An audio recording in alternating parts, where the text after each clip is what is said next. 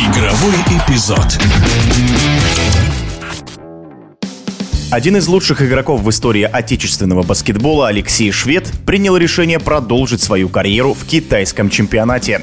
Последним клубом, за который выступал швед, был столичный ЦСКА. Олимпийский чемпион Сергей Тараканов считает этот переход логичным мне кажется, с амбициями и финансовыми запросами шведа и с его игрой, ну, прямая дорога вообще ввела в Китай. И я удивлен, что такая новость не появилась раньше. Но, видимо, согласовывали все условия, потому что условия у звездного российского игрока должны были соответствовать, конечно, его запросам. Почему не получилось и не случилось игры и контракта в Евролиге? Ну, тут разные причины, потому что далеко не всякий тренер будет доволен видеть такого яркого игрока в составе своей команды, потому что есть тренеры, которые предпочитают более более командную игру, несмотря на весь звездный потенциал и умения, совершенно выдающиеся в нападении шведа, к нему часто предъявляют претензии по его отношению к игру в защите. Но мне кажется, как раз китайский чемпионат будет идеальным местом, где Алексей может свои таланты проявить. Там очень любят быструю игру, там очень любят трехочковые, очень любят забивания сверху, ярких игроков, поэтому мне кажется, что Алексей, а он будет единственным легионером на площадке, такие правила в Китае, он в каждой игре будет набирать 25 плюс 10, 25 очков, 10 результативных передач, на это он способен,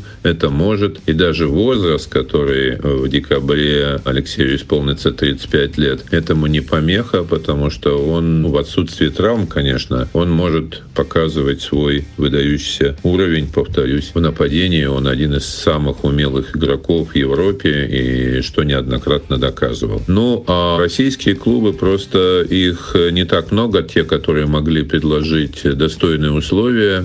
Не секрет, что Алексей Швед просит достаточно серьезные деньги за свои услуги и достоин, конечно, этого, учитывая сегодняшний профессиональный спорт. ЦСКА сразу сказал, что таких денег нет. Но кто еще мог? «Зенит». «Зенитом» не случилось по разным причинам. Там есть много ярких игроков тоже. И состав был, скорее всего, сформирован уже. Думаю, что швед, конечно, будет ярок Китае. Вполне возможно, что он не очень хотел туда ехать, учитывая все-таки специфику жизни в Китае. Конечно, Европа была бы ближе и понятнее, учитывая, что он семьянин, у него две дочки замечательных. Нужно было думать и выбирать. Он не такой голодный уже до финансовых условий, поэтому была возможность выбирать. И плюс ко всему есть еще одна интересная деталь. Чемпионат Китая довольно короткий. И в зависимости от плей-оффа, в зависимости от финальных игр, к марту уже можно освободиться, освободиться от своих обязательств. Поэтому есть такая возможность вернуться в Европу и подписать контракт еще или с российским клубом, или с европейским клубом, или с каким-либо другим клубом, которые будут заинтересованы в услугах шведа на финальной стадии своего чемпионата. Будем наблюдать. Чемпионат Китая станет для нас ближе ближе, за этим будет интересно наблюдать, и какие-то сведения, конечно, мы узнаем. Пожелаю удачи Алексею. Он еще последнего слова своего не сказал, но и присоединяется к компании звездных иностранцев, в первую очередь американцев, которые играли или заканчивали, или продолжали свою карьеру в Китае. Это Стеф Марбери, Стоди Майер, Карлос Бузер, Петти Милс, австралиец, Луис Скола, знаменитый аргентинец. Так что компания иностранцев, легионеров в Китае очень приличная. Еще раз пожелаем удачи шведу.